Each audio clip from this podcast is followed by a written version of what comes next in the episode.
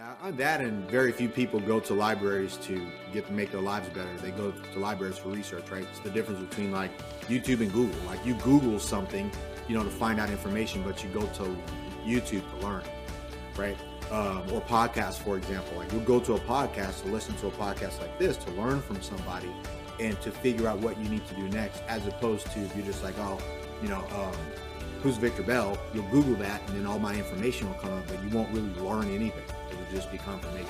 So I feel like libraries are a little bit more for that. Welcome to the Freedom Chasers podcast, where we bring you interviews and discussions that share the stories, successes, goals, and dreams of real estate agents and real estate investors pursuing a life of purpose and freedom. All right, guys, today we have Victor Bell on, a man who is in multifamily, has done a lot of single family, does a lot of investing, helps people invest has got a really crazy story, best selling author. So we have a lot to talk about today. But Victor, as always, if you'll take us right in, what's the craziest real estate experience you've had so far in your life? Uh, thanks, man. Great question again. Thanks, Matt, for having me so much. Um, and it's funny. I love that, that this this is the first time somebody's asked, so it's the first time I've actually shared it. I actually picked up a property from a lady who was an older lady. She called based on some marketing. This was years ago and um, went to her house and sat down. And first, when I got there, do you remember that scene in Joe Dirt where he got adopted by the lady with that dog that humped his leg the whole time? yes, that was real for me. so oh no! I go and I sit down. She starts talking about you know her husband and them splitting up and getting a divorce. She has all these like dolls and like these crystal things like on the window seal so her dog comes in and he's kind of on the couch, and I'm like, oh, that's right, you know, because we're trying to get a deal. And sure enough, the dog kind of smells, and I'm petting him, and he crawls on my lap, and then he gets on the floor, and he starts like humping my leg, and she's talking, and she doesn't stop him, and I'm kind of like petting him and kind of pushing him down a little bit, and he's getting faster. And then before you know it, I'm kind of like kind of shifting a little to push him down and still look at her because you know trying to stay engaged. She's crying, the dog's humping me, and I'm just like, oh my gosh, like She's this, crying. Tell me about that. Yes, she was talking about her divorce. So oh. she starts reliving this in front of me while I'm getting molested by her dog. So like, like and the whole you start thing, crying, right? yeah, and I'm just like, like this thing better pan out. Like it, you know, like right. So I, I was there for two and a half hours. I think her dog like left, got tired of my leg, came back, got on the other. I was like, man, okay, he's recovered. He's in for round two. She was still talking and I was yeah it, oh, it was that was my craziest story but I know if anybody's ever watched Joe Dirt that's me. The only thing was missing was my mullet. Um so so the, the question is right did it, did it pay out? Did you get the deal? It did man it did. I actually got the property. This would that would have been my worst story. It would have moved away from wacky to worst had I worst. property totally amazing so take us back to the very beginning. I mean, what what led you get into real estate? What was like even uh, for you as a young person? Sure. So, um, you know, I give you kind of the cliff notes on my world, right? So I left my mom's house when I was about 12 and a half. Um, my parents split up when I was young. I eventually moved with my dad when I was about 13 or so. I had my first kid when I was 14 years old.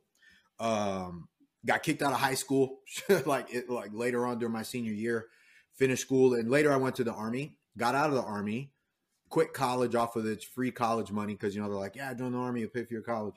So um, and then I was like going to going there for the first semester and not showing up for class, and they were like, hey, Vic, if you come back, you're gonna owe money. You gotta pay that back. And I was like, what? I, no, no way. So um, I got ended up getting in trouble. I was kind of hustling and, and got busted and, and, was on probation.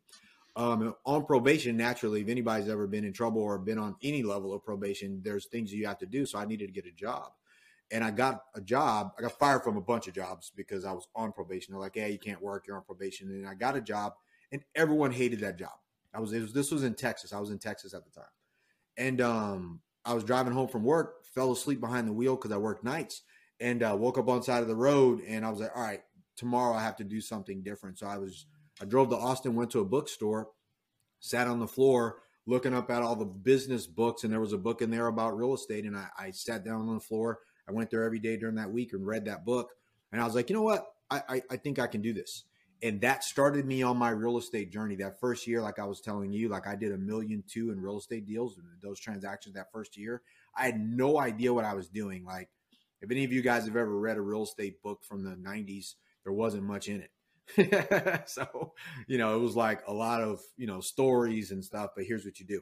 So, but that's how I got started. That was my entry point of this, but I I knew just for my job, everyone hated that job. People who had been there for 10 years already didn't want to be there anymore, and I was new and I knew that that wasn't going to be my end.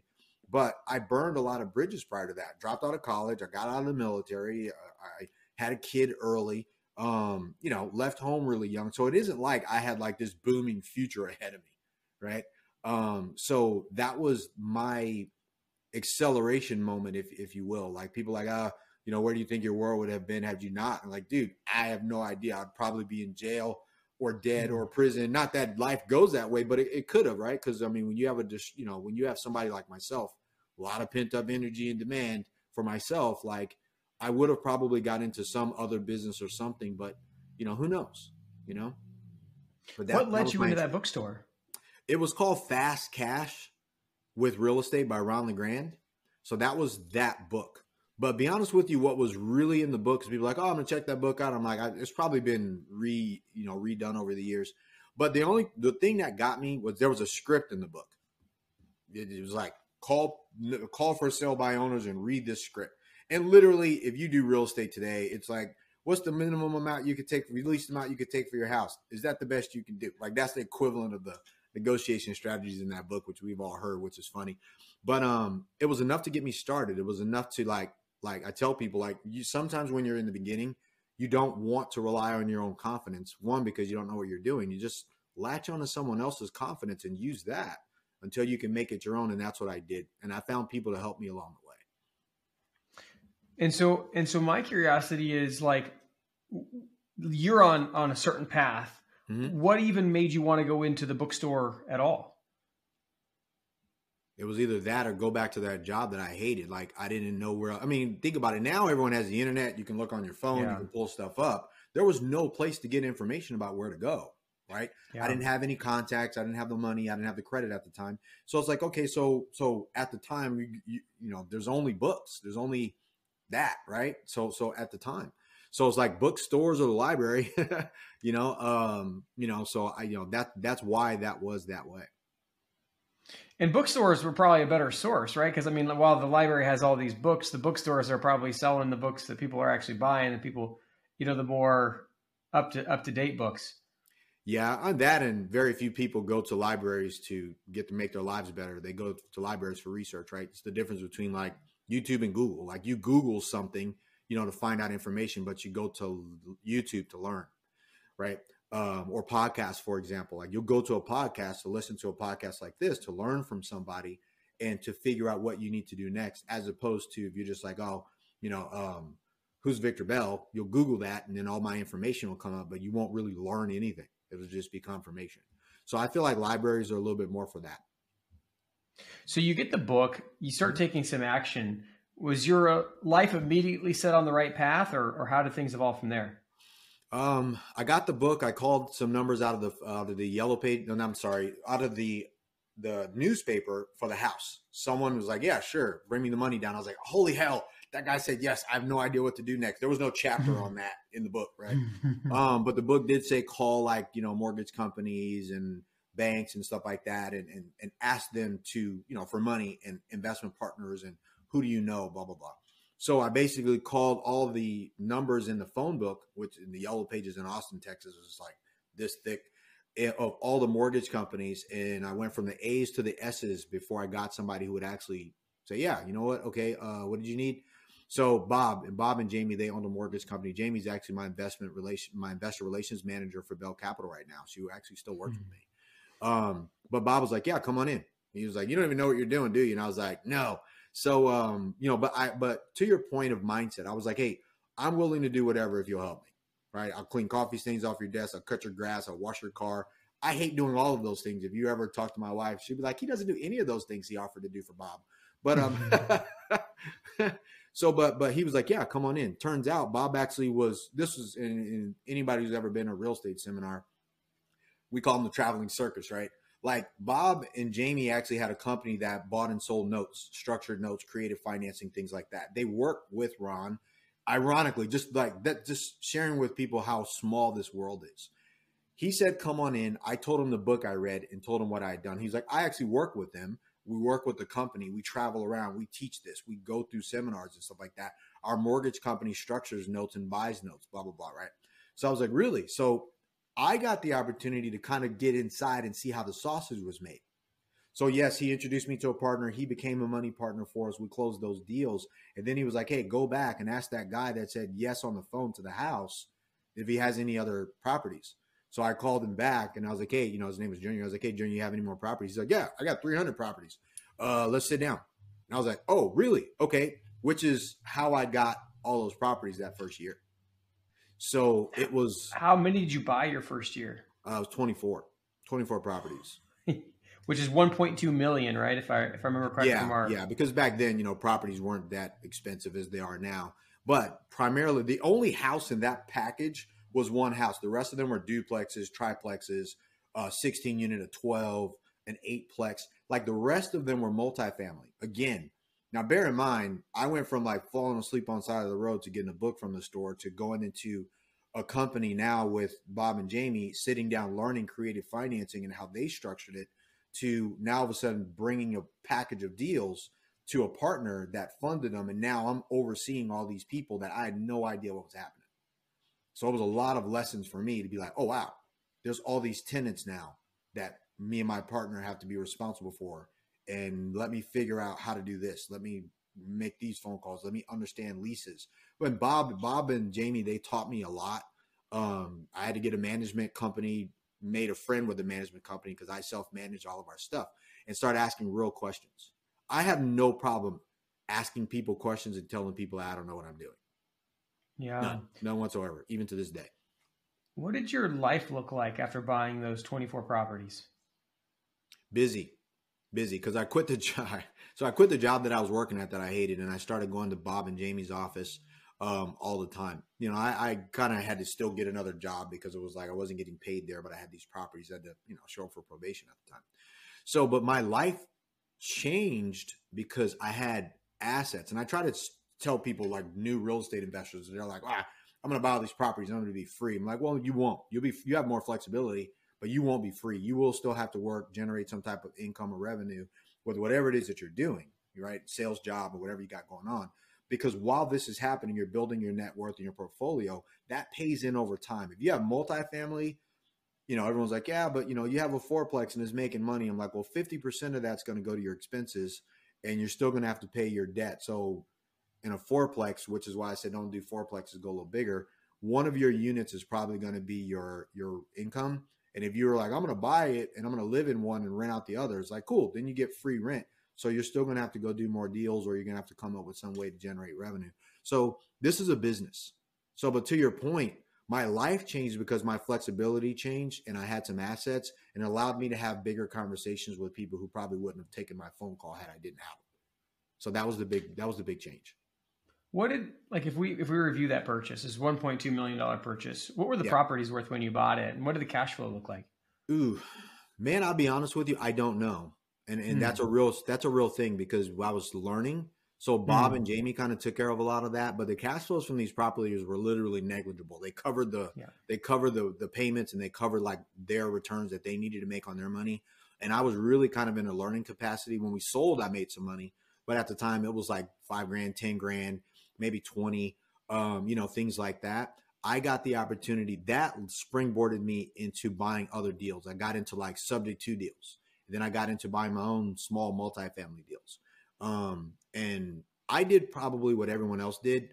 As every you and I were talking about it, every strategy that comes out that's based on market conditions, buy tax liens, um, buy with a lease option, um, you know, do agreements of sale, which are land contracts, depending on what part of the country you're in. I started bouncing all over the place until I found the strategy that really set well with my personality. Um, I don't like fixer uppers. I learned that from that first portfolio. I don't want to paint and have cockroaches jump out on the back of my neck as I run away. Like that's not real estate investing. I get into real estate to your to your original point because I wanted to make money. But I found what I was doing was getting deals and I was in the weeds and I'm not a contractor. I'm not a hammer guy. I've never, I don't even cut my grass. So I started kind of moving away from that. And I found out of all of those properties that we got, that first portfolio, the multifamily made more money than the one single family house that we got inside of there. We immediately got rid of that thing. I was like, let's get rid of this first. Right. We did that, got some money back, and then paid Bob and Jamie back. I made a little bit of money. And then I'm like, okay, while I'm managing these, I'm going to go start buying more property. I picked up a house. I picked up another, you know, duplex. We, um, I went back to the original guys that we got a property from. They introduced me to somebody. I flipped a mobile home park, right? It was like 30 mobile homes, and I didn't even know what I was doing. Again, I can't stress to you at the time I didn't know what I was doing. What is happening now makes all of not knowing what you're not what you're doing go away. You can Google this stuff and get, you know, an unasinine amount of information. At the time, it was really me in Texas talking to horse traders, try to be like, oh, you know what, just uh, let's do this, and then I'm running around trying to get it done, right? So uh, there was a lot of figuring things out that I had to figure out, but I always made a little bit of money, and it really boiled down to doing what you said you were going to do. I really like how you talk about personality because that's important to me too. Like I I see a lot of people do what has to be done and I think there's a place for that. But but a lot of mm. times it's like why do we do these things that we don't like that take us away from, you know, where we can have true energy and passion. So you obviously got away from doing the flipping and contracting, which can be a real headache.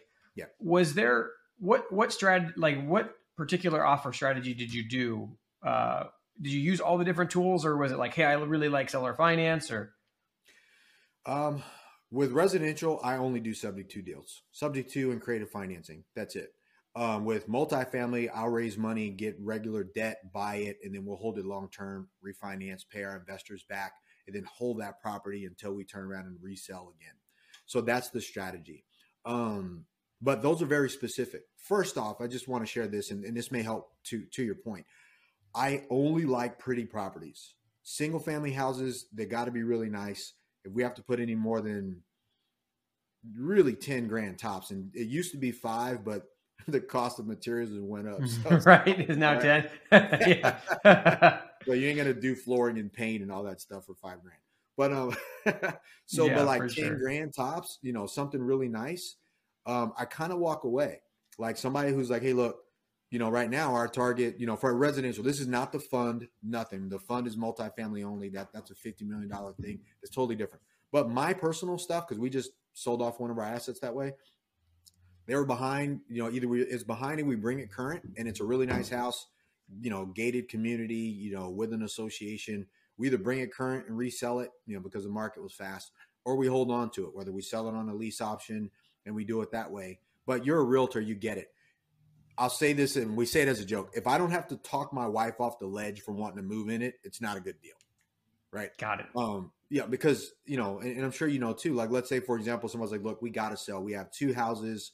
We're paying on one. The other one's brand new. We've only had this one for two years, um, and and we're either going to list it or we're going to rent it. Cool. Here's how we can do that. We can take it over and we can make the payments, and we can do that until we get it resold. If that works, great. Um, love the place, love it. But somebody else has to love it too. They have to walk by it, drive the neighborhood, and go, "Ooh, I love it." Right? That's that strategy. So I picked that up years ago, and I've been doing them like that ever since. Like I'll do less deals, but I have more quality assets. Same thing with the multifamily. I do less deals, but I have more quality assets, and I'll just it's easier for me to raise money from investors if we're looking at nice deals. Yeah. Right.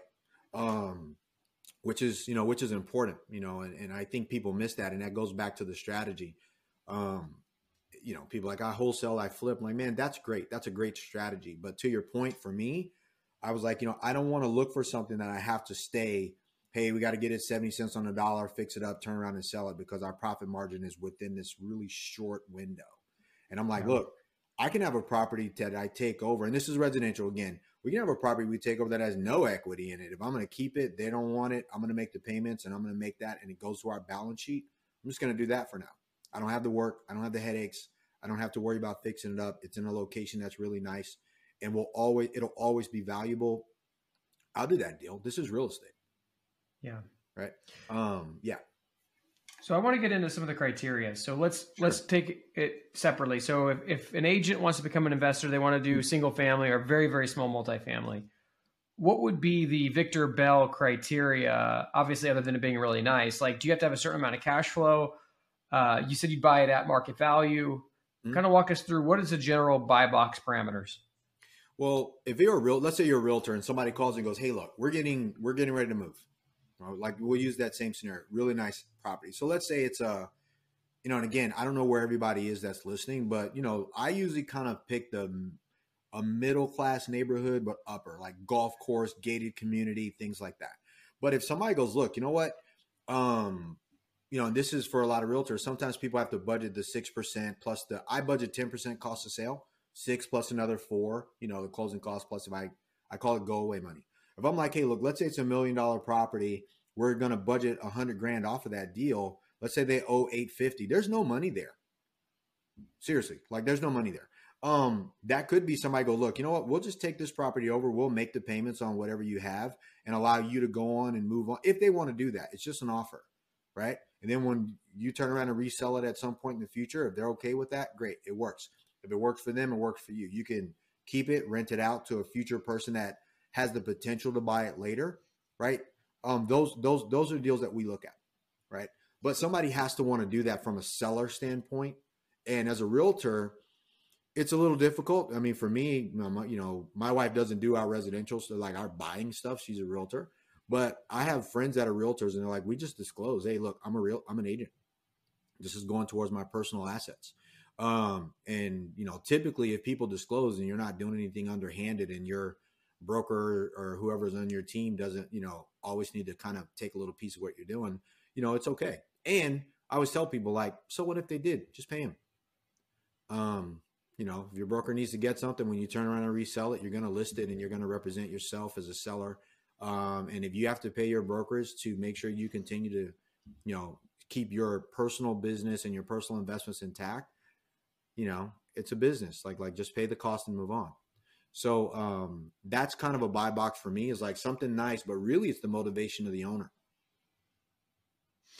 And, and so basically, does it need to cover itself? Like, does the rent need to cover the expenses for you, or are you willing to pay out of pocket to keep something like that? Are you talking about a house? Or are you talking about multi- multifamily? It has to cover itself. I'm not going to correct know, from that perspective, but a like a golf house, course house, yeah, yeah. Well, yeah, of course, it would need to cover the expense, right? If you get a place and the mortgage is the the payment that you're taking over, let's say it's three grand, and you're going to pay that per month, you need to find somebody who can afford four grand a month and put down a down payment to be able to cover that. So let's same example, a million dollar home on so you're gonna say, hey, look, you have two years to to cash this out. Right. Yeah. You're not gonna sell it for a million dollars for two years. You can be like, hey, I think this property will go up by at least 10%. So I'm gonna sell it to this person for 1.2, and you're gonna have to put down at least 20, 30 grand cash. And then you're gonna have to be able to afford whatever that is. So let's say if you put down, you know, you're gonna do the math. Because if you think do you think two years later their rate that they're going to get, depending on where they're going to be at, is going to be based on a 6% rate, hypothetically. Then you're going to budget that and go, look, they're going to have to be able to afford 4,500 bucks a month to be able to qualify for this loan later. So you need to set them up for success, right? But to your point, it does need to cover because they're now future buyers. You are still responsible, even though you're giving them some form of responsibility. But it does work that way because now you say, okay, I'm paying three. They're going to afford, you know, four, that's another thousand bucks. You're going to make them responsible for repairs and maintenance aside from the roof and the plumbing and stuff because that would go along the line with homeowners insurance, right? Because that that that's included in that for yourself. Um, you need to know those things, but once but once and for all, you're taking over this property and you're giving somebody else the right to buy it. Or if your market's good, turn around and sell it, right? Let's say you got to pay three. Th- let's say somebody says, "Fine, guys, we're willing to do that. You make our payments. We're going to skirt on down the road." And, and let's say there is I don't know, let's say that same 50 grand is still on the table hypothetically for you to make money. If you're a listing agent and you can sell that and you're going to make 50 grand and it's only going to, let's say you can do it in two months, it'll cost you six grand to do that. Six grand to make 50 grand, I'll do that all day. Right. And I control the deal and I'm the seller. And if a buyer comes around out of my own buyer's pool, I get to control the deal from the buyer side and the sell side, or I work with a good friend of mine's like you that has a buyer and I can be like, hey, Matt, I got a great deal. I will be the seller on this deal. Or I'm like, hey, Matt, why don't we do this? I'll just list it with you. I think it makes more sense. So that way there's no conflict of interest. Yeah. Right. So there's so many different ways to do this, but to your point, if you're like a, a, realtor trying to figure out, like, man, how do I not blur the lines? Just, just, just let people know what you're doing. Yeah. So a lot of times on these creative financing, seller financing, you're turning around and selling them on a lease option or some other form of of creative financing. Um, not lately, but we haven't had to, right? The market's been nuts. So if I get a deal like one of the deals that we just did, we got it for six something, six uh six and a quarter, and it sold for a million fifty, like 45 days later. And it was the same strategy, but it was a nice house. Which is why I said it's got to be a nice house. But there was a scenario why that worked. And I split profit 50-50 with the seller because we'll do that all day. I'm like, hey, if there's a big, you know, hunk of money and you don't want to deal with this thing, I'll go deal with it and use my resources. And I don't mind splitting profit with you 50 50 on this deal. Right. Yeah. That one I did because there was so much. But sometimes if there's like 75, 50 grand, and I'm like, hey, there's, you know, like this is a business. We have to make money as an investor. We have to make that. Or if it's a multifamily deal, we're looking at it like one of the ones we did, we knew. We're like, we'll just get into this deal. We'll use our money, our time, and resources, take it over from the seller, and then we'll refinance into the deal later and then we'll pay you guys out based on that refinance and take it over, but we're on title. So like there, there's always that's on a smaller multifamily. You can't do this with some of the 30, 50 million dollar deals we're looking at now. You can only do that with like, you know, syndications three, and funds. Yeah, three to five million dollar deals. that's not a right. deal. That's a Victor deal. And you guys are going the fund route, right? As opposed to syndication yeah. route? We are. You know why? Um, I think to me it's all the same. The difference of a syndication thing is the same way with the residential. It's transactional. So you're like find a deal, push to go make money really hard, close that deal down, close that down, and then you're off looking for another deal, off raising more money. With the fund model, you can raise money all year. You can just keep raising money. You find a deal, you close it. You find another one, you close it. Close the fund down, and then set up fund two, which is what we're going to be doing. So right now, um, in our fund, we have about ten million dollars circled. It's a fifty million dollar fund. We're probably going to be fully committed on the other 30 40 million dollars somewhere around august. Deploy capital. We slowed down on going after certain deals as the markets adjusted with the rates you know the commercial rates and stuff. Um, but that's going to happen. But we're going to i'm going to push right into fund two. You know i have a big goal for um, bell capital to acquire like 4000 units over the next decade. That's my target um, i'm excited about that so because that's kind of the area in my world that motivates me when we talk about mindset. Um, that's exciting. I, I can, you know, I, I, can have a lot more people invest with me. I can make them a lot of money, and then I can do the work because I like working. I, I, I love real estate. I love this business. Yeah. And so when you're doing these funds, are you limiting it to like multifamily as an asset class? How broad are the funds when you set them up? Well, uh, only multifamily for the fund. It just makes sense. You know, one because in order for you to raise money, you have to share what you're going to do. And be honest with you, if you go, hey Vic, I got a million bucks. Uh, what are you guys going to invest in? And I go, yeah, multifamily, but if we find a good office building, we might do that. And there's a car wash down the street from where I live. You're going to be like, dude, I'm not giving you my money. Mm-hmm. you're yeah. all over the place. So I just find it a lot easier to to be able to share, and especially I know multifamily. I've done enough of them, and it doesn't matter how big or small the metrics are the same. The only difference is the teams get bigger, the teams get more professional, the banking side gets a little bit more, you know, it gets a little tighter. That's it. That's it. And naturally, if you have a fund, you know, you get you can go to prison if you do it wrong. And I also like that because everyone like, oh, it's too hard or there's so many constrictions. I'm like, dude, that is the first you're dealing with other people's money. So that's first. And naturally, it's a lot easier to have something like this or a syndication or, or fund to be able to also have the fund actually limit the person, right? Because there's people out there who want to invest, but they want to control everything if they get involved. And be like, hey, our fund structure doesn't allow me to take on someone like you. So now it's not Victor saying you're a jerk. It's my fund, right? Yeah. so yeah. so yeah, but um, and that's you know I I I tell people that's important. You know, is sometimes to be able to know what you're saying no to, and that goes with you know investors as well as you know the assets you're choosing. And then does your fund does it only allow for accredited investors or Yes. Yeah, it's an accredited only fund. It's a 506c. So and it's it's accredited only. Gotcha. Take me back to the story. So essentially, you get in contact with Bob, you get in contact with Ron through his book. Things are going really well. You buy 1.2 million, you're learning mm-hmm. the game. Where does it go from there?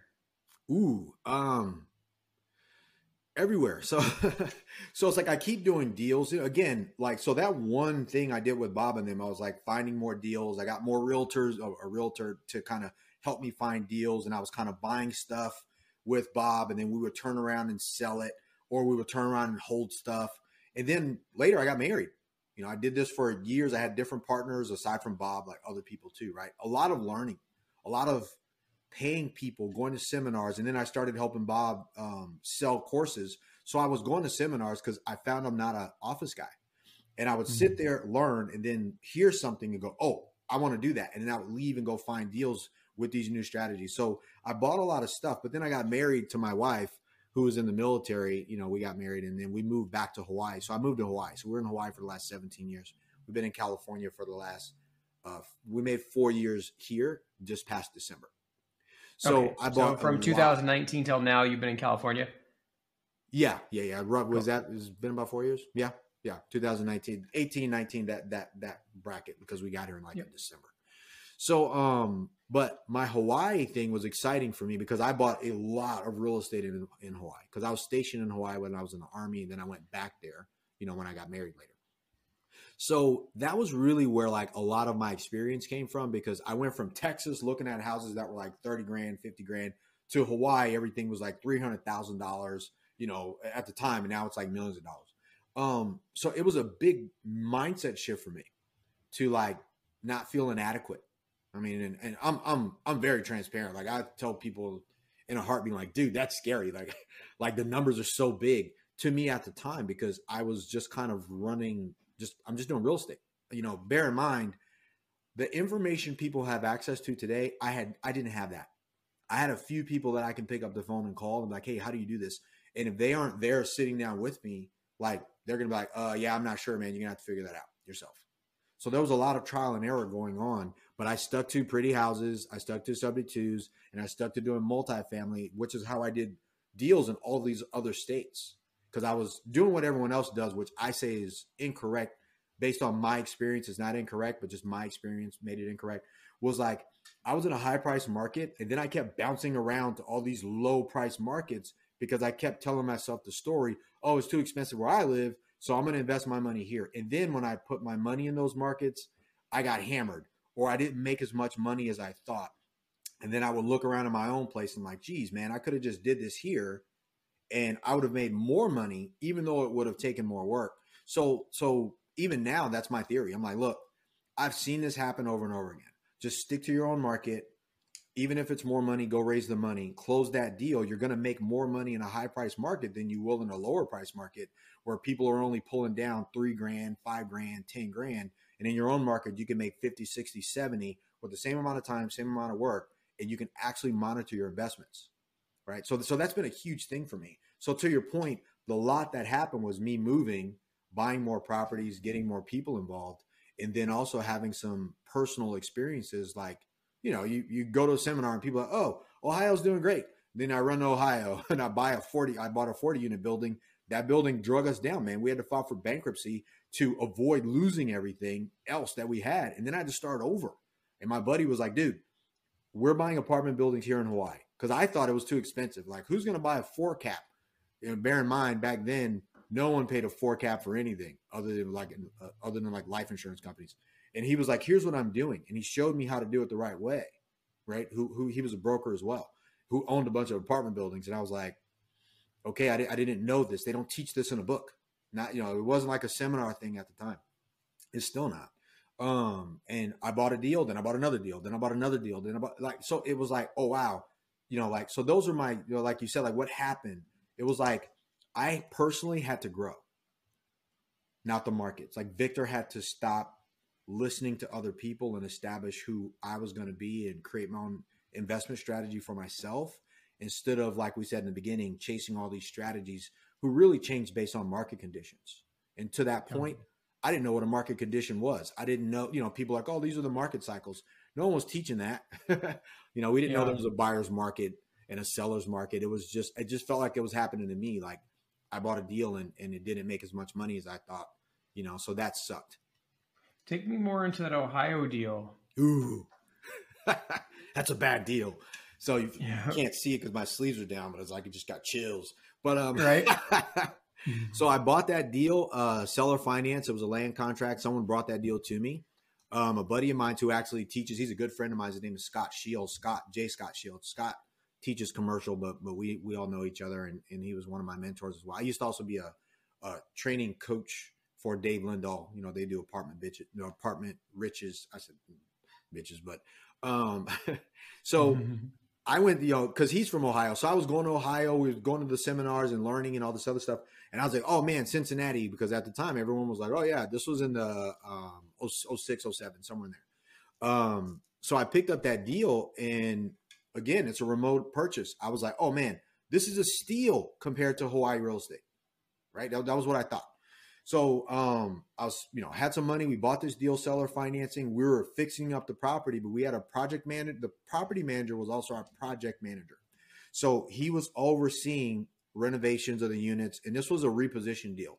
Now they say value add, but you know, back then everyone was on the term repositioning. So got the deal. It was uh, 40 units or so, and then you know, it was in a bad neighborhood, which also I'm against, and because it was cheap right? So when we got there, it was like 50% occupied, then it dropped to like 30. And then I was flying down and they were fixing up units and then they were stripping the units after we left from the materials. Me and a bunch of other people. So it wasn't just the world was coming down on Victor. It was a lot of out of state owners at the time. And then they closed up shop, filed for bankruptcy, and it was it. And I got a call from a buddy of mine that was a broker in Ohio that was like, Hey Vic, um, when's the last time you you've been to your property? Because we're we're doing a property tours and we drove by your property as well as a couple of others for the buyer that I had, and it was like, you need to get down here. So I end up calling the property management because I hadn't heard from them in a couple of days, and then I end up flying down from Hawaii. You know, and again, flying from Hawaii, you lose a day. You know, it's like it's it's a long flight. So I get down there, and our property's in shambles. Like half of it's vacant, half of it's stripped down. Man, it was disheartening. So I literally had to sit down with my wife and be like, hey, you know, here's what's happening. And that sucked. That sucked. That's why I don't break my rules anymore about like, hey, invest in your own backyard and just get nice stuff, you know? Um, so we paid on that property as long as we could out of our own pockets. And again, there was still like, I don't know, 15, 20 tenants still living in there. They were all on Section 8. This building was all three bedrooms, one bath. So, which means that there was, you know, wives and, you know, moms and moms and kids living in there. And we're like, dude, we just can't, we just can't afford to pay it anymore. So we had to file, right? Um, that was a nightmare. We went through 12 months in bankruptcy court of them snooping, going, dude, you made a lot of money. Where is it? I'm like, I'm a real estate guy. I don't have any more money. I reinvest and I, we got to keep the will going. You know, for anyone who knows any real real estate guys, real estate guys don't have money. they raise money and then they throw it back in their deals and they use their own money for that. So they live off cash flow, but that's how that works if you're not a realtor so yeah, man, um, we went through that, and then I was telling my wife, I was like, I'll never put us through that again. I'll never put my money so far away from me that I just can't just drive by my assets, right? Which is what makes me a good fund manager too, because I'm like, look, if you're not going to keep your eyes on your assets, I will, right? So I'm the perfect person for that. Um, I'm, a, I, unlike other people that say they're not afraid of stuff. I'm terrified of it. I'm like, dude, I'd never want to go through that again. So, but we that first year we bought eleven million dollars worth of apartment buildings in Hawaii, which prior to that I hadn't done. I'd bought some small stuff here and there, duplex here and there, triplex in Hawaii, but that's it. But then it was like, okay, we bought a 17 unit, then a 10 unit, then a 12, and then a seven unit. So like Hawaii doesn't have big assets. So you guys don't know like anything for 20 to 40 units or so because they don't have a lot of product. They do what's called a condo conversion. So they buy apartment buildings, convert them into condos, and sell the units, right? So anything with 20 units and 20 parking stalls has been condo converted. so you're hard pressed to get those unless somebody builds something, but the cost to build is ridiculous over there. So um, that was my lesson. And I was like, you know, I'll never go through that again. So I, I learned valuable things to your point of like my worst deal put me on put me on notice to really watch what's happening in the world. Right. If you look at what's happening now, people go, yeah, all this money's moving to Florida. Well, I believe that money's going to rush out of all these different markets that people are in because they didn't make their money there. They put their money there. Big difference. So if you're going to play that game and chase yield all across the United States, take a look at where people make their money and just recognize, hey, it's short lived. They're going to pull their money out. But what you can do is you can look at where they, you know, abandon their forces and start rating where they left, which is why we moved to California. I'm like, look, everyone's going to move their money away from California and they're going to park it someplace else because it's cheap. And then when those cheap markets become equal to the markets that they inflated, they're going to pull their money out, make a little bit of money from those markets, and they're going to run back home. But during that time, somebody's going to have to buy what they left. Right? It's harder, but you got to do it.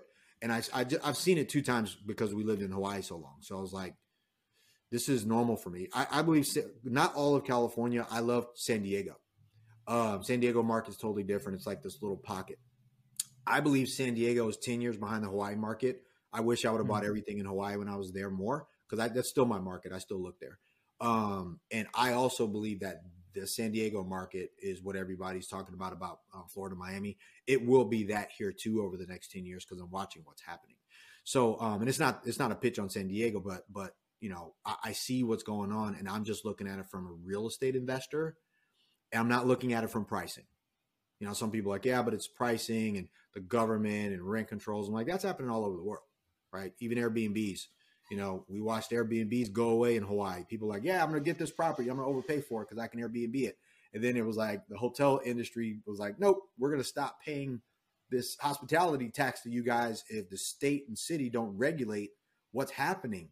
And the state was like, oh, hey guys, in this area you can no longer do Airbnb. Like, why? It's like because the homeowners are uh, you're taking away home ownership. Yeah. So, anyways, yeah. I'm sorry, man. I know I get excited about this stuff, but this is exciting to me because it's like, you know, when you don't have to learn the real estate, you can kind of watch things happening in it now, right? When you know what you're going to do, like I said earlier, you're like, I know what I'm going to say no to, and I know what I'm going to say yes to. So, what's really happening? Not what I want to see, but what is really happening. Probably, and you see that too as a realtor and an investor. I'm sure you can look and go, look, guys as a realtor, here's what's really happening, not what the news says, right? You know, people are buying still. It's not a, the market's not crashed, you know, and then you're looking as a real estate investor and you go, look, if I were to buy this asset, this pays me cash flow and I can still become, I can still transition between realtor investor and I can do that and I can also do it for myself. I can help more people do it. I can educate the world. Like like you see a vantage point that other people can't and that's huge. But you can't do it if you're like too you're fixated, right? Yeah. So I think it's valuable. So yeah, and you're raising money to buy these really big, really cool assets now. Mm-hmm.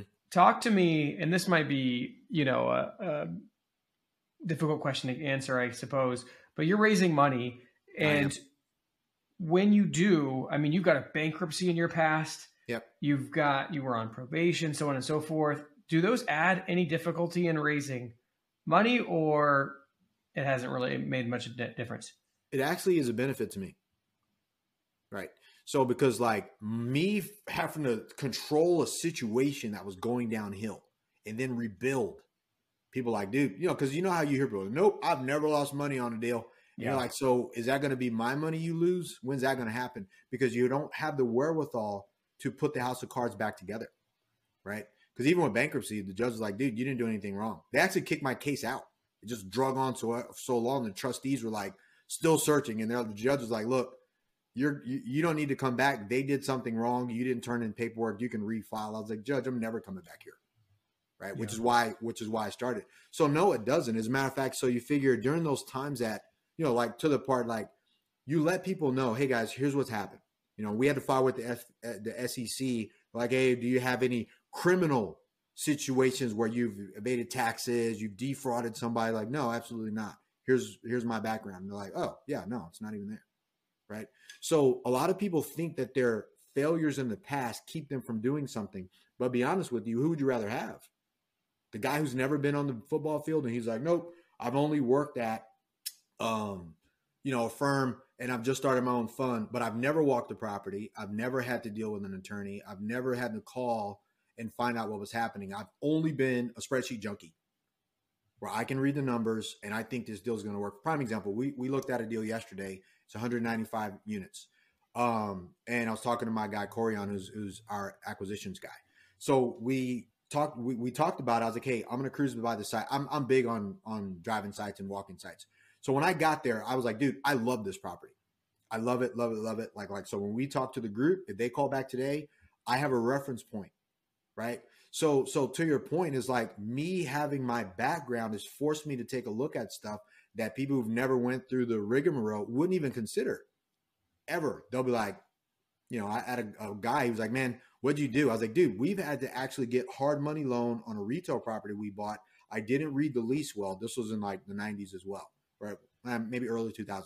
Didn't read the lease. The tenant moved out. It was a restaurant. I didn't know.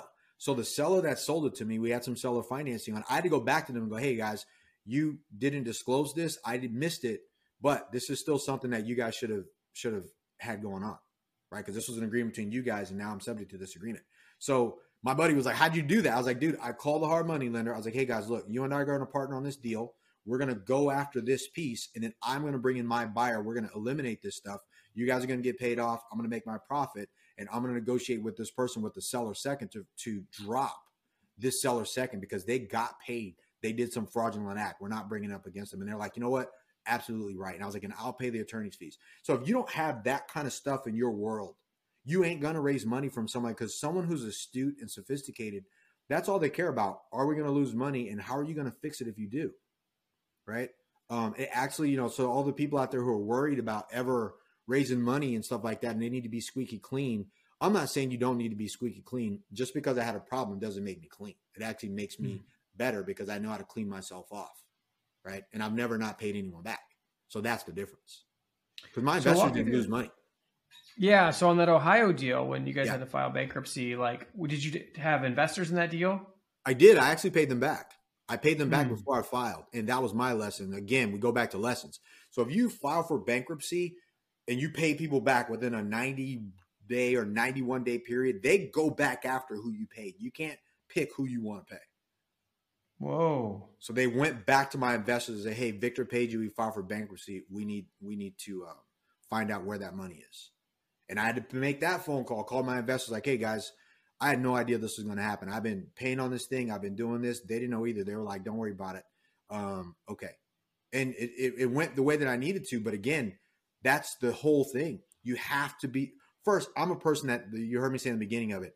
I get on the phone with people. I'm okay with like, dude, I didn't know this was going to happen. I will fix it. Right. And they're like, okay, don't worry about it. So that goes right back to being transparent. You know, everyone's worried you know, first, if you're an investor and you're worried about losing your money, don't invest. Go get a job, stick to your job where it's safe. Investing money to make a return, a big return, either with yourself or with somebody else, is a big boy game. You know, because I can also show you a bunch of people who are not like me who lost a bunch of money and they're still playing the game, like millions of dollars, and they're like, "Yeah, we just kind of picked ourselves up and moved on." Um, and it sucks. I'm not saying that, but for anyone listening who's new and they're like, oh, first I need to be squeaky clean, and two, if I'm not, how do I handle a problem? You handle problems by handling problems. You pick up the phone and you don't hide. You pick up the phone and say, hey guys, look, here's where we're at. Here's what's going on. I didn't know that was going to happen. Let's move forward. Not on real estate. To your point, these weren't real estate problems. This was a bankruptcy problem, right? This was theft. This was fraud. That was different, right? They weren't like I bought a deal and it tanked. you know, so when you have those situations, those are very different situations. You buy a deal and you just totally neglect it, it goes down the tubes and you lose everyone's money. Yeah, you, you deserve to get hammered on that one, but not if you're actively doing what you need to do and there's some discrepancy because this is a business. Yeah. Yeah. Awesome. Victor, thank you so much for sharing about your life, your business. Like it's it's just so interesting to see like the journey. Like you know, obviously it's really, really cool because you had the beginnings that you had, and then one trip into a bookstore changed the entire trajectory. Mm-hmm. And you could tell now as you're overcoming these big difficulties, it seems kind of part and parcel for what you did as a young person, right? Yeah. It became part of your framework. I guess the last couple questions I'd like to ask is one, like, what character traits have you developed over the course of your career? And then, second, where are you headed the next 12 to 18 months? What are you trying to accomplish? Ooh, um, character traits. I think I've just leaned into the traits that I've always had as a kid that people probably try to tell me not to do. I'm loud. I laugh. I just kind of say anything, talk to tr- strangers. I'll walk off in the mall and, and kind of, like, where were you? You, you got lost. Like I'm that still. I'm still adventurous. I'm still a kid. So I think those character traits have actually helped me in my real estate career because again, this is a people business. It's not a property business. You're like all of these things are you're dealing with human beings. Um, and I'm I'm genuinely curious about human beings. So I think the persistence and then also the childlike enthusiasm about, you know, people and what's going on in real estate in general, that's helped me as a, as a character trait. Um, persistence, definitely. Persistence, discipline, and actually excitedness. Um, and as it relates over the next 12 to 18 months, we're going to buy probably close to a thousand units over the next 24 months for sure. For sure. Like, like no matter what's going on with that, that's happening. We're going to roll from fund one to fund two for fund three because of where I'm going with building this company and this firm. I didn't know what I knew just literally two years ago. I, I didn't. I wasn't privy to the information that I found. And, and I'll be honest with you guys. You guys heard me say I haven't had a job since like the 90s. So hmm. all the things that I've learned about starting my own, launching and starting my own fund, about all of the things between like what you said, 506B and C and all these different lessons. I picked up the phone and I either paid the money to learn with attorneys. I paid my own costs. I didn't raise the money first and then go start a fund like most people do. Um, I eat my own dog food. I go and fly down, sit in people's offices. Hey, how do you guys do this? What does your investor relations department look like? What does your acquisitions department look like? I'm doing exactly what I did when I started. There's no change in me. It's still cold calling. Hey, could you help me? I love what you guys are doing. Can I come and take a look? So, um, over the next 18, 24 months, we're going to, uh, 20, 24 months for sure. Within that frame, we will be up to a thousand units that will be here in San Diego County. We'll probably be on fund two or three at that time with the capital raising stuff as well as the acquisition. And I won't stop.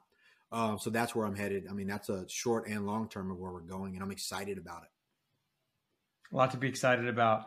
Thank you, particularly too, for sharing about you know these creative strategies and how you made some profits and you gave some interesting insight into the benefit of investing in higher price markets which i think a lot of the viewers that we talk to also are like hey i got to go invest in the midwest maybe they'll get a lot of encouragement to, to invest in their home markets to invest in higher price markets so I really appreciate that, guys. If you're out there listening, write something down from this episode that you learned. Share it with somebody you know so that you can take action on it in the next seven days because freedom is acquired one action at a time. And if you take steps day by day before you know it, you'll be living a life of freedom. Thank you guys for tuning in. We'll catch you on the next episode.